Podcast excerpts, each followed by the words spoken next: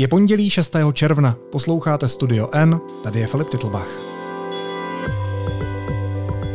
Dnes o utrpení Ujgurů.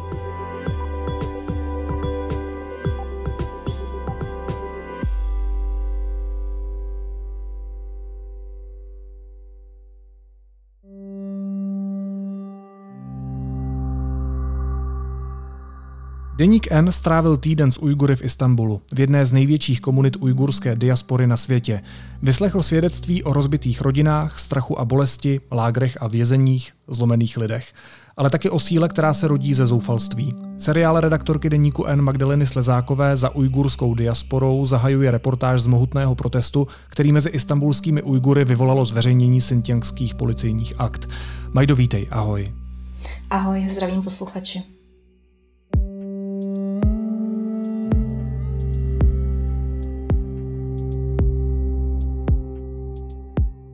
Uh, we are appalled uh, by the reports and the jarring images of the PRC's internment camps, camps in Xinjiang from uh, 2018, those reports that are and those images that are being shared online.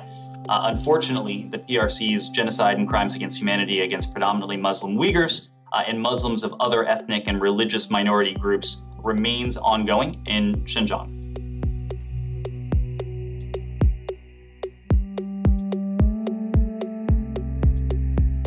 You have police officers in heavy riot gear standing next to some of the men. Some of the men have their arms in a funny position uh, as if they were handcuffed. So, this is really very powerful about the image material. And I was looking through these images on my laptop in the living room. I had to get up and go somewhere else and take a break. I was overwhelmed.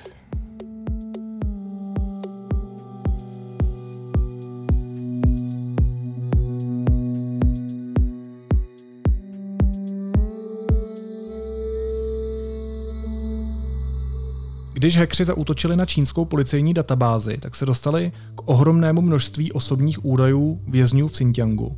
A mě by zajímalo, kdo ta data ukradl, kdo je vynesl ven a jaká byla motivace těch lidí zveřejnit tyhle osobní údaje.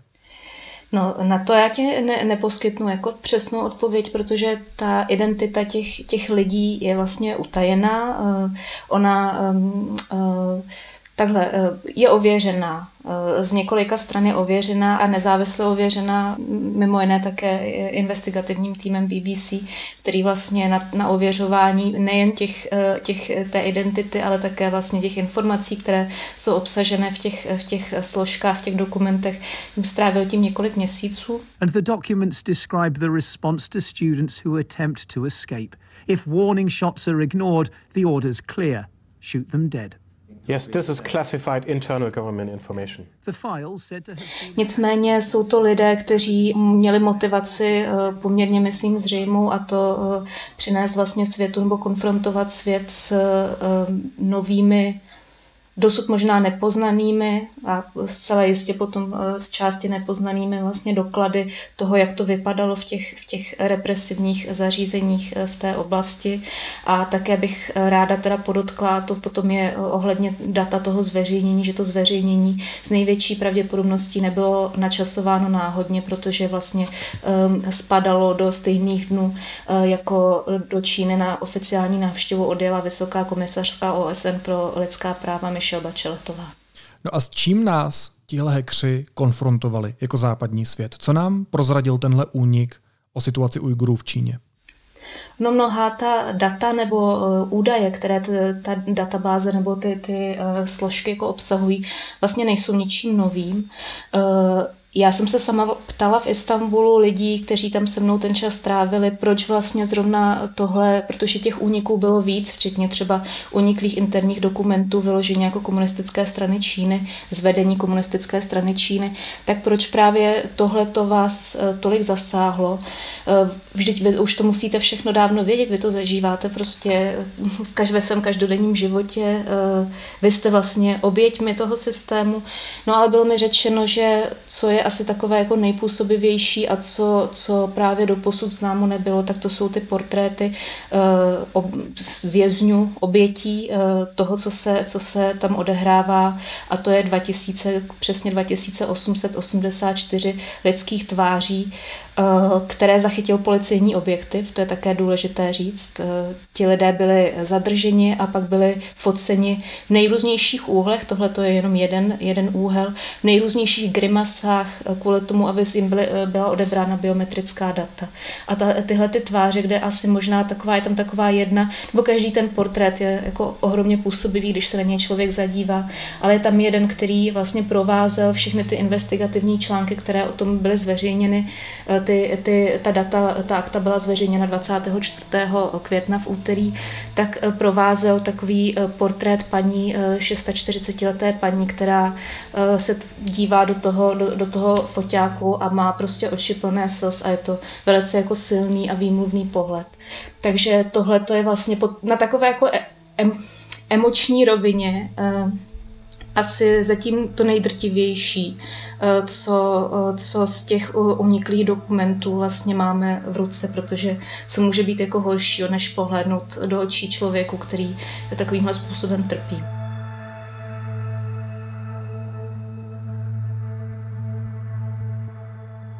Tak my tenhle portrét připojíme jako ilustrační fotku k té dnešní epizodě, aby se na něj mohli posluchači podívat. Když se zahledíš do těch fotek, které unikly, nejenom na tuhle jednu fotku, ale do všech těch tváří lidí, které si viděla, tak co v nich vidíš? No, um, to je taková jako směska, asi mohli, mohla bych tady vyjmenovávat spoustu věcí, ale možná jako nejvíc taková, uh, taková vlastně hrůza a odevzdanost, ale někdy taky jako vlastně vzdor, ale takový marný, jakože e, vlastně Hodně z nich, podle mě, to jsou portréty, které pochází z roku 2017-18. To bylo v době, kdy už ten program těch e, koncentračních táborů e, běžel dejme tomu dva, jeden až dva roky, všichni moc dobře věděli už, co se děje. Nebo většina lidí to věděla, věděla, že když si pro vás přijdou, tak to nevěstí nic dobrého. Takže jako je to, je to, je to taková zvláštní směsice mezi vlastně utrpením jako jedince nebo, nebo, nebo vlastně strachem jedince, ve kterém ale zároveň stělesnění jako strach eh, a eh, bolest eh, milionů dalších lidí.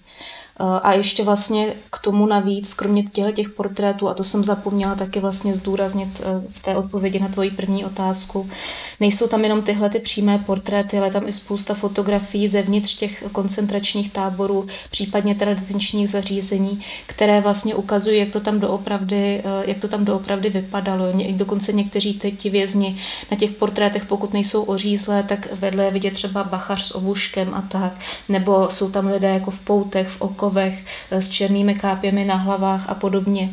Takže to je velmi eh, silný kontrast eh, s těmi předchozími snímky mnohými, které vlastně byly zveřejňovány na poput čínské vlády, která do těch koncentračních táborů nebylo, jak ona sama říkala, když tady teprve po několika letech přiznala jejich existenci těch, těch škol, která tam vlastně pořádala takové potěmkinovské exkurze. To je taky velice důležitý obsah těch, těch sintiangských policejních akt, stejně jako například výslovný rozkaz, že e, člověk, který se pokusí o útěk a nezastaví ho, první varovný výstřel má být na místě zastřelen.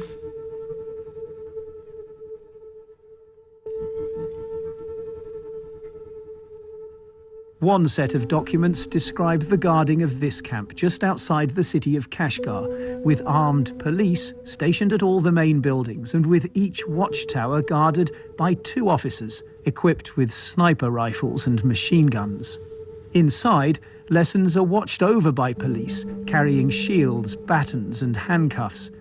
And the documents describe the response to students who attempt to escape. If warning shots are ignored, the order's clear shoot them dead.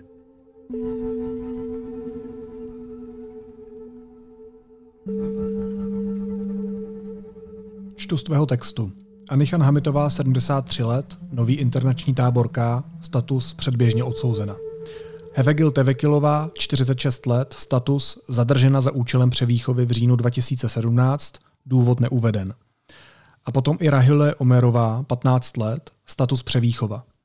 Opakuju, 15 let. Takže Čína zavírá i ujgurské děti? To není, to není vlastně, tohle to jako není žádná novinka. Eh, tady je otázka, jako ano, děti, právně děti, eh, je to, je to už eh, náctiletá, náctiletá dívka, nebo tehdy, tehdy byla, dnes už je starší, ale ano, jako eh, v podstatě bavíme se tady i o teenagerech, kteří v těch, ať už táborech nebo vězeních, nebo třeba těch detenčních zařízeních končí. Ono je to vlastně ve výsledku jedno, i když ten, ten rozdíl tam třeba nějaký jako legální je. Co se týče třeba malých dětí, tak ty jsou také zavírané, akorát, že to není teda, že jsou nutně jako za mřížemi někde, ale tak eh, vzhledem k tomu, kolik lidí vlastně v těch, eh, v těch eh, táborech jako zmizelo, zmizí, mizí celé rodiny, nebo třeba ve vězení, kde, kde je prostě uvězněna větší část jako celé rodiny. Někteří lidé dostanou trest na doživotí třeba, no tak samozřejmě potom zbyde po nich spousta jako bezprizorných dětí. To jsou malé děti, kolikrát třeba, jako já nevím, roční, od ročních miminek po, po třeba pětileté děti, děti, které vlastně potom uh, často eh, končí ve státních siročincích, které, kterých je tam také poměrně dost a kde jsou tedy od malička vlastně vychovávány k té čínské identitě a k tomu, aby, aby um, byly v budoucnu poslušnými občany Čínské lidové republiky. Takže to je vlastně další. Tady určitě možná narazíme uh, na to, jestli, jestli tomu, co se děje, říkat genocida nebo ne. Ujgurové v tom mají samozřejmě jasno. Jasno v tom má i, uh, tuším, jako osm parlamentů západních západních, kteří, eh, které přijali rezoluci, že, že to je genocida. Ono ty, eh, jsou o to jako docela pochopitelné právní spory, anebo taková opatrnost, jako třeba v médiích, tenhle ten termín jako používat oficiálně. Nicméně eh, musíme si taky uvědomit, že to, co vlastně bylo stanoveno jako kritéria genocidy, bylo stanoveno po druhé světové válce, kdy vlastně mnohé z toho, co dneska Čína nebo čínská vláda v, v Xinjiangu používá, jako neexistovalo. Například digitální kontrola prostě prostě lidí, eh, nejrůznější jako věci, které, které že vlastně ta genocida um, může nabývat také jiných podob, ale jeden z, jedno z těch pěti kritérií, které jsou oficiálně stanoveno, je, stanoveny, je to, že vlastně se odebírají té nějakému etniku nebo národu nebo některé té příslušné jako skupině, třeba náboženské děti a jsou vlastně převychovávány, takže tohleto kritérium je stoprocentně naplněno. To se tam děje a docela, myslím, eh, v plošném měřítku. A proč se to celé děje? Proč Čína vynakládá tolik peněz, tolik úsilí, času do převýchovy jedné menšiny? Tady to je otázka, teď jsem si vzpomněla na ten uh, sáhodlouhý, uh, nebo dokonce dva sáhodlouhé vlastně uh, články od kolegy Petra Koupského, který, uh, které vyšly teď vlastně dějiny Ruska, dějiny Ukrajiny. Uh, ono je to velice, velice vlastně podobný problém, až na to, že v případě teda uh, Xinjiangu, byť já používám termín Xinjiang, to je ale čínský termín oficiální, Ujgurové se mi říkají buď uh, východní Turkestán, nebo Veten, vlast. Um, tak tady ten problém sahá ještě do, do, jako do delší minulosti, než vlastně v případě Ukrajiny a Ruska. Takže víceméně ale je to tak, že tahle ta oblast byla vždycky velice, velice eh, důležitá pro světový obchod, už vlastně od starověku, kdy tudy vedla přes oáze vlastně v Xinjiangu dnešním eh, hedvábná stezka. Eh, co se týče vlastně dnešní perspektivy, jsou tam obrovské jako nerostné, je tam obrovské nerostné bohatství, ropa, další věci, to znamená i co se týče nějak, nějaké surovinové soběstačnosti, a tady toho všeho, tak to je taky velice klíčové uh, území pro, pro Čínu. A další věc je také ta, že um, lidé, kteří tam žijí, a to znamená tedy zejména jako Ujgurové, což byla vlastně jako původní, eh, původní většinové obyvatelstvo té, té oblasti, tak mají uh, té jako zkušenosti a, a, a boje vlastně s čínskou, s čínskou vládou, ještě za, za doby dávno, kdy si za doby čínské říše prostě spolu jako válčili a jako nelíbí se jim po právu poměrně, že jsou, že jsou uh, začlenění takovýmhle brutálním způsobem do, uh, do Čínské lidové republiky. A Čínská lidová republika nesnese aby někde uvnitř jako jejich hranic byla nějaká velká skupina lidí, která by jí odporovala nebo která by vlastně, eh, kterou by nebylo možné kontrolovat. A Ujgurové takovou skupinou jsou, nebo aspoň tedy mají takový, takový potenciál, takže eh, to, co se děje, je vlastně nějaká jako totální snaha eh, celou jednu vlastně národnostní skupinu, oficiálně uznávanou navíc menšinovou národnost, dostat pod svoji kontrolu tak, že ji vlastně se brutálně eh, podaří zlomit a vymazat její původní kulturu a tradice a naprosto jí počínštit tak, aby přestala dělat problémy. Ale říkám, je to strašně zjednodušená odpověď. No. Bohužel jako nejde jinak tady. Jak když se koukám na fotky, eh, které jsou u tvé reportáže, tak na jednom z transparentů je napsáno Číno zastav genocidu, Turecko nespy a postav se za Ujgury. Proč se rozhodla jet mapovat osudy Ujgurů zrovna do Istanbulu, do Turecka? No, toto rozhodnutí má dvě, dvě, dva takové uh, klíčové momenty. Uh, za prvé, uh, do Xinjiangu uh, není možné se podívat. Nezávislé novinářské cesty jsou tam prakticky nemožné. Bohužel dnes je tam už uh, téměř nemožné dostat se nejen jako pro novináře, ale co ještě zásadnější, to pro vědce mezinárodní zahraniční, kteří vlastně v tom, v tom uh, protože málo kdo umí ujgursky, uh, tohle to je, ta vědecká práce je vlastně jako vůbec jako nejzásadnější, schromažďovat ty svědectví a podobně. Plus samozřejmě teda práce aktivistů, ale to teď nechám stranou. Takže eh, já jsem se samozřejmě snažila, kdykoliv eh, přijel někdo do České republiky, tak se s ním setkat, nebo eh, o té, o té o těch věcech, nebo dobře, já se tady nebudu bát prostě použít slovo zvěrstva, protože podle mě to zvěrstva jsou tak o tom prostě, co se děje, tak psát. Uh, ale samozřejmě něco jiného mít to takhle zprostředkovaně a něco jiného je být někde na místě. No a Istanbul, Turecko teda je vlastně, jak se už říkal v úvodu, tam žije velice početná ujgurská komunita. Jsou to vlastně exulanti, kteří tam chodili už od no, už od 20. století vlastně v takových jako vlnách. Vůbec nejvíc Ujgurů mimo teda Xinjiang dneska žije v státech střední Asie, to znamená jako Kazachstán, Eh, Uzbekistán a tak dále, ale přece jenom to Turecko, byť pro nás jako západní eh, nebo obyvatele jako západu, to může působit trochu absurdně, tak jim nabízí jako svobodnější eh, prostor a větší nějakou ochranu, dejme tomu, jejich práv, i když to taky vůbec není jednoduché. Je to, je to taky, je to vlastně země, protože Ujgurové jsou, jsou turkický národ, mluví turkickým jazykem. Ty jazyky nejsou jako stejné. Není to tak, že když Ujgur přijede do Istanbulu, tak automaticky rozumí. Bylo mi jako řečeno, že vlastně je to něco asi jako rozdíl mezi češtinou a ruštinou, ale pořád jsou to jazyky podobné, dají se naučit. Kultura je taky jako docela taková, nebo má styčné body, takže oni se tam vlastně mohou cítit snesitelně jako, jako doma. Jsou tam velké vlastně v tom Istanbulu i ujgurské enklávy, celé ujgurské čtvrti vlastně. No a podle oficiálních odhadů eh, je jich tam nějakých 50 tisíc, ale ta, ta skutečná čísla budou budou patrně jako několikanásobně větší. On je problém, že spousta z nich je tam vlastně nelegálně. Eh, dneska ty hranice se třeba, to mi tam taky popisovali, že lidé utíkají třeba takže se nechají zavřít do nějakého prostě železného kontejneru a převést se přes hranice a podobně. Eh, není možné vlastně v Xinjiangu dneska už získat pas, nebo je to, je to, je to velice těžké vlastně pro Ujgury, pokud, pokud nejsou vyloženě součást toho, toho režimu, takže vlastně jako bez pasu, že se sice dostanete do Turecka, ale chvíli trvá, než získáte povolení k pobytu na tož teda občanství. To už je potom další vlastně problém. Když se ještě chvilku zastavím u těch příběhů, které si tam slyšela a, a toho faktu, že si měla možnost tam mluvit s několika lidmi, s mnoha Ujgury, tak bylo tam třeba něco, co tě překvapilo, protože ty se té problematice věnuješ dlouhodobě, ale je něco, co zkrátka nemůžeš zjistit jinak než tak, že někam vyjedeš a s těmi lidmi se bavíš, hmm. že prostě slyšíš nějaké svědectví?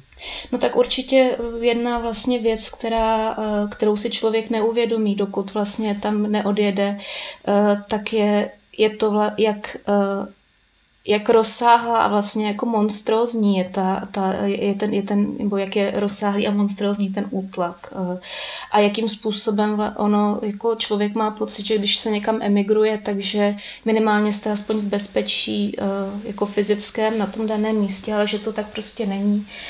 Eh, I Turecko jako je prošpikované nejrůznějšími agenty a, a podobně to, že vlastně, eh, a ta cesta teda byla, no, ona byla velice jako intenzivní, já jsem opravdu od rána do večera jsem se setkávala s lidmi, byla jsem na různých místech, různých organizacích, a uh, také se mi stávalo, že mě jako oslovovali vlastně cizí lidé, když třeba zaslechli, o čem si povídáme. To možná ti popíšu uh, za chvilku, že to je taková jako samostatná kapitola. Ale vlastně, co mě jako zarazilo, i když jsem si to, jako mohla jsem si to nějak racionalizovat v hlavě, ale vlastně ten, je to pořád taková prázdná věc, uh, ně, nějaká jako myšlenka, kterou si sformuluješ, ale dokud to vlastně nevidíš jako na vlastní oči, tak vlastně je to pořád taková abstrakce. Ale tady jsem si vlastně uvědomila, jak jako každý, fakt každý, s kým jsem tam mluvila, tak prostě uh, byl tímhletím nějakým způsobem zasažený. Já jsem tam nemluvila s jediným člověkem, který by prostě neměl někoho, kdo by mu jako zmizel. Častěji to bylo tak, že mi vypočítávali prostě na prstech pomalu, jako uh, kolik těch lidí bylo. Uh, to, tohle to asi tohle to asi vlastně je něco, na co se jako připravit nedá a co je vlastně, co je vlastně nové jako v hloubce toho, toho, jak jako profesního, tak vlastně toho osobního prožitku. A musím říct, že teda to bylo místo jako opravdu těžké se zachovat tu profesionalitu a prostě nenechat se smíkat emocemi. Já jsem navíc ještě docela emotivní člověk a uh, byly tam takové ty chvíle, kdy prostě víš, že máš, nebo cítíš, že máš jako oči plný slzí, a že nemůžeš mrknout. Protože jakmile mrkneš, tak ti to, tak ti to vyteče a bude to v háji a prostě rozbrečíš se tam a vlastně ti lidi, kteří od tebe očekávají uh, to, že si udržíš jako fazonu a že, že vlastně to zpracuješ nějak jako s odstupem, tak uh, budou vlastně zklamaní a, a nebude to dobře, když se to stane. Ale tak jako vybalancovala jsem tohleto No a pak ještě samozřejmě to, že eh, když člověk, nebo dokud člověk neodjede do té diaspory, tak si vlastně neuvědomuje také to, nebo neuvědomuje, plně jako neprožije to, jak je vlastně těžké tu diasporu uchovat, ať už je jako sebepočetnější, tak jak těžké je vlastně pro národ, aby přežil jako vykořeněný mimo tu svoji domovinu. Mě zaujalo, eh, že jsi říkala, že když jsi mluvila s Ujgury nebo o tomto tématu s někým, tak tě zastavovali cizí lidé. To byl kdo? Eh, no já tady dám jeden příklad, ono se eh, toho bylo víc, ale jeden příklad, který vlastně byl takový jako um, hodně jako náročný, to bylo, když jsme seděli v restauraci, kterou má, kterou má pán, který já vlastně tohle to ještě všechno budu pisovat v těch dalších článcích, ale tak jenom rámcově. Tu má pán, který vlastně uh, má v Istanbulu dvě ujgurské restaurace, vaří vynikající jako tradiční jídlo a zároveň se stará o spoustu dětí, vlastně, které pozbíral tak od těch svých příbuzných, kteří Eh, kteří jsou nejrůznějším způsobem jako pozavíraní buď, anebo, nebo prostě věznění, že už jsou třeba propuštění z toho lágru, ale nemůžou se, nemůžou se jako hnout z místa. No a povídali jsme se tam docela dlouho u takového velkého stolu, jako v té jeho a vedle seděly tři dámy eh, celou dobu. No a potom vlastně eh, dvě z nich se daly na odchod a ta třetí k nám přišla, naklonila se k nám a řekla, jako, že se moc omlouvá, že nás ruší, že nechtěla, ale že mm, jako mimoděk zaslechla, o čem si povídáme a že ona by teda taky, jestli by to bylo možné, že jako ví, že jsem novinářka, že by taky chtěla podat jako svědectví.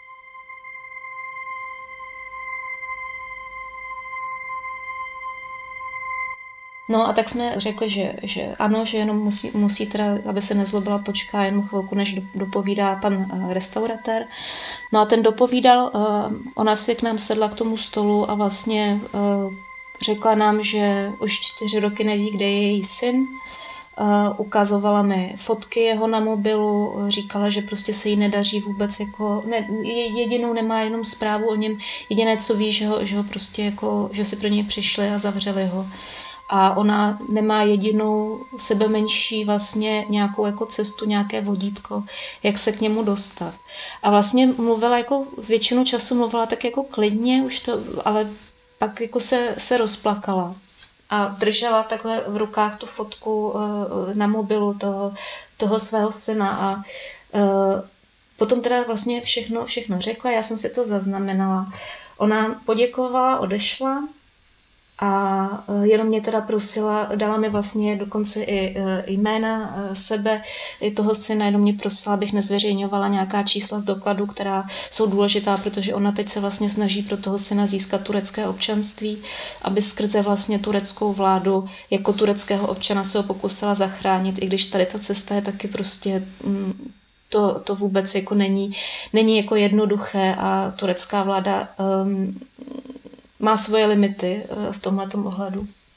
No a vlastně ona odešla, já jsem tam tak jako zůstala sedět a povídali jsme si, povídali jsme si s mým kamarádem o Ondrou Klimešem, to bych tady ještě vlastně chtěla říct, z orientálního ústavu, ujgurologem a synologem, který mi vlastně tam pomáhal, jeden, jeden z těch lidí, co mi, co mi s, tou, s, tou cestou pomáhali, tak jsme tam vlastně seděli a říkali jsme si, no a jak vlastně zoufalá ta paní musí být, že vyslechne tak něco úplně na půl ucha v restauraci, vidí tam nějakou jako neznámou vlastně ženskou, uh, ani neví, jako patrně teda je novinářka, ale co, co ona ví, jestli je novinářka, novinářka z Prahy, že jo, novinářka, která píše v češtině, což není žádný světový jazyk a samozřejmě jakkoliv my se budeme snažit, tak dopad vlastně těch, těch našich uh, reportáží a všeho je omezený pouze teda na to publikum, které rozumí česky.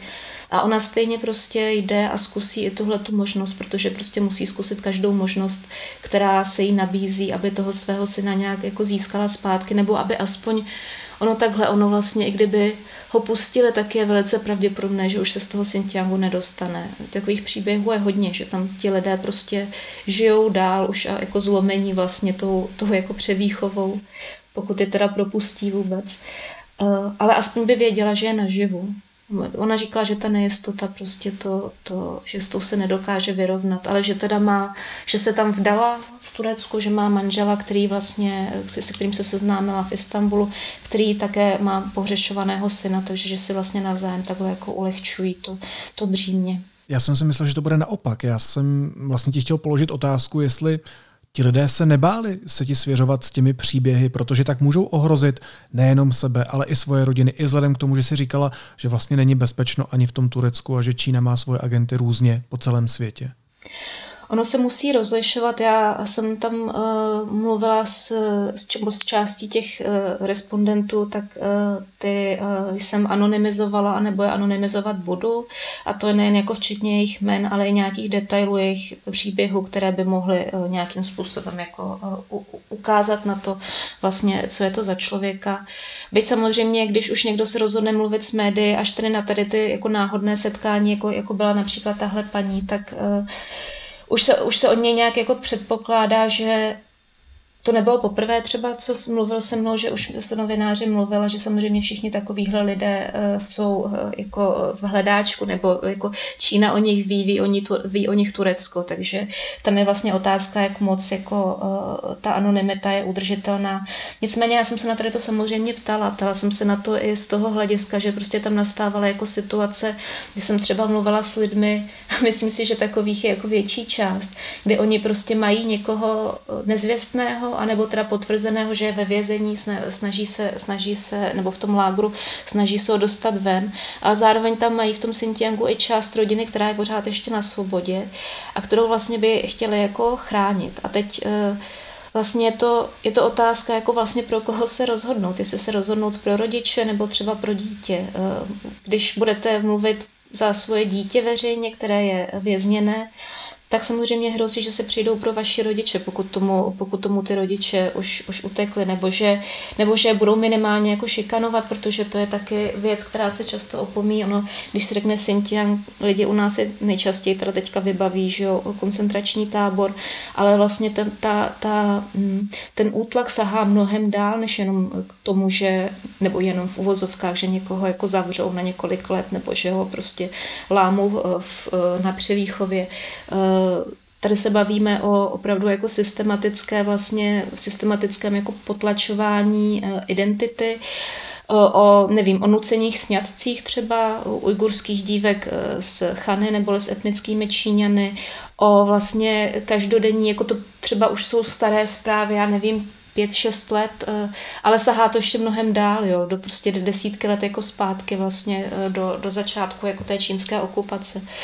Um, Takže třeba v některých ujgurských domácnostech nebo v řadě ujgurských domácností museli třeba 14 dnů do měsíce prostě žít jako čínští kádři s nima, kteří prostě tam jako se vám nastěhoval nájemník, nikdo se vás na nic neptal a ten Číňan tam prostě, nebo ten, ten kádr, ať to neházím na všechny Číňany, tam, tam byl a prostě ráno jste zpívali hymnu čínskou a recitovali jste slogany komunistické strany, on vám kdykoliv mohl prošacovat, já nevím, šuplík, jestli tam nemáte nějaké materiály a vlastně školil vás v té ideologii a tak. Tohle to vlastně je tak jako širokospektrální a tak jako obtížně postižitelné, že ten, ten, když se řekne jako koncentrační tábor, to je jenom taková nejkřiklavější věc, ale uh, čím vlastně hloub člověk jde, tak tím víc toho, toho, toho vidí a tím víc vlastně té situaci rozumí a té bezvýchodnosti vlastně jako z obou stran, jak vlastně ze strany teda Ujgurů a vlastně dalších, protože tam žijí Kazaši, Kyrgyzové a podobně, tak vlastně ze strany té čínské vlády, respektive komunistické strany, která prostě už jako podle mě jako nemůže, nemůže couvnout, ona teda ani nechce, ale je to prostě takový jako šíleně rozjetý vlak, který jako rozsévá vlastně jenom zkázu všude, všude kolem. The US State Department has said it's a mistake for the United Nations human rights chief to visit China amid concerns that the Chinese will not allow proper scrutiny of the state of human rights in the country. Mě by ještě na závěr zajímalo, co s tím dělá svět, protože ty jsi zmiňovala, že do Číny odcestovala ta vysoká komisařka OSN pro lidská práva a že tu její, řekněme, bezzubé závěrečné prohlášení Ujgurové odsoudili, že ji vyzývají k rezignaci. Dá se z toho, eh, co ta komisařka řekla, jak ten problém ona sama rámovala, číst pohled celého západu na tuhle katastrofu?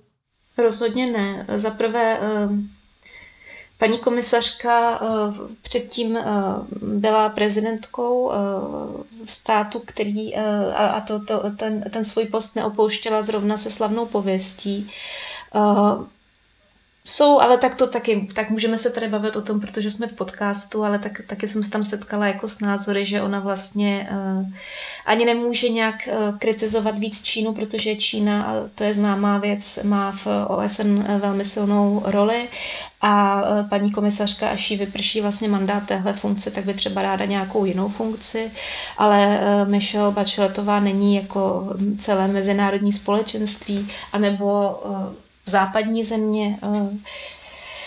Reakce, že tak jsou, jsou jejich, jejich spousta, jako jsou, jsou sankce, to, to je už taky uh, záležitost stará, stará několik let. Uh, jejich hodně těch sankcí přišly, přišly v několika vlnách, uh, jsou cílené jak na nějaké vlastně firmy, které tam um, se podílejí na tom represivním aparátu na stavbě třeba těch táborů a těch vězení a podobně, tak na jedince z vlastně, um, kteří zodpovídají na, za, za tyhle ty monstrozity, které, které tam provádějí. To znamená třeba eh, bývalý stranický tajemník v Xinjiangu, eh, Chen Xuanguo. Eh, no, um, také pod mezinárodním tlakem Čína vlastně ustoupila od těch koncentračních táborů a uh, oznámila, že teda vlastně je může zavřít, protože, protože uh, všichni studenti již uh, odmaturovali, abych použila její slovník, ale to jako je fakt, že vlastně ty, těch, ty koncentrační tábory není už jich jako tolik, postupně jsou uzavírány. Otázka ale je, nakolik je to vlastně nějak, nějaký optimistický vývoj, protože namísto toho vlastně čínská vláda přistoupila přistoupila k protože tohle to byl vlastně mimoprávní systém. Jo? Ty školy tam to nemělo žádnou oporu v zákonu.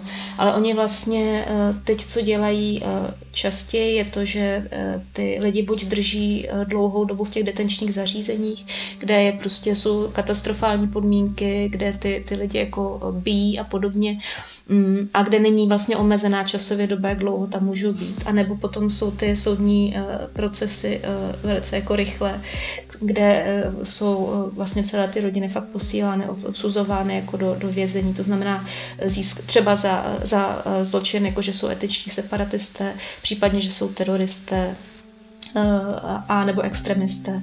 A to je vlastně, to je vlastně jako eh, zákon, zákonný rámec, který vlastně Čína té své represi teďka nasadila, ale stejně je pořád plošná a stejně pořád platí, že třeba lidi, kteří eh, byli v koncentračním táboru, tak byli převezeni a někam do vnitřní Číny, kde prostě jsou nasazeni k nucené práci v nějakých továrnách, každý posluchač se teď může podívat vlastně na to, co má na sobě za oblečení a zkusit zapátrat vlastně po původu toho oblečení, odkud pochází, možná, možná se bude divit.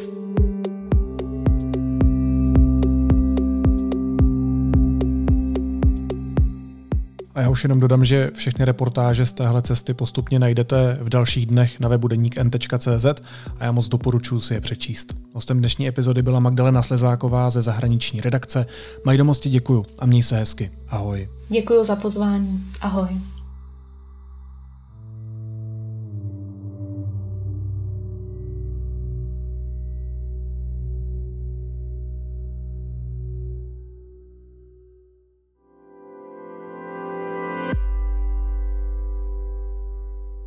Teď už jsou na řadě zprávy, které by vás dneska neměly minout.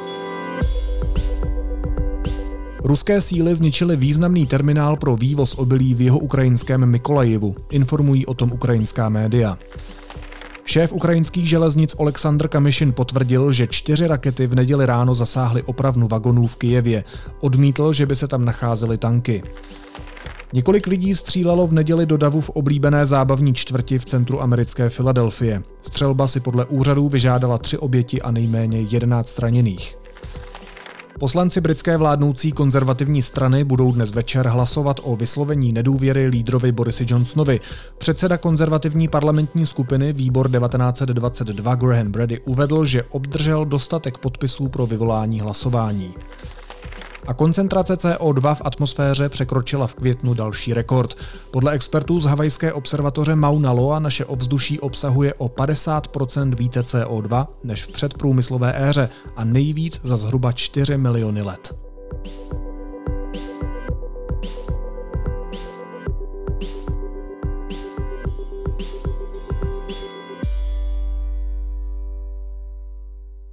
A na závěr ještě jízlivá poznámka. Miloš Zeman se těsně před koncem prezidentského mandátu snaží vykreslit jako good guy. Po mnoha letech přátelství s ruským diktátorem, se kterým vtipkoval o zabíjení novinářů, obrátil a teď tvrdí, že by měl Vladimír Putin stát před válečným soudem. Na hradě je z toho poprask. Nejedlý se rychle vydal do Moskvy sehnat smartphone, aby se pan prezident přes Duolingo nadrtil základy ukrajinštiny. A ovčáček Ovčáček v hradní kuchyni zmateně připravuje vareniky, holubky a kijevský řízek. Naslyšenou zítra.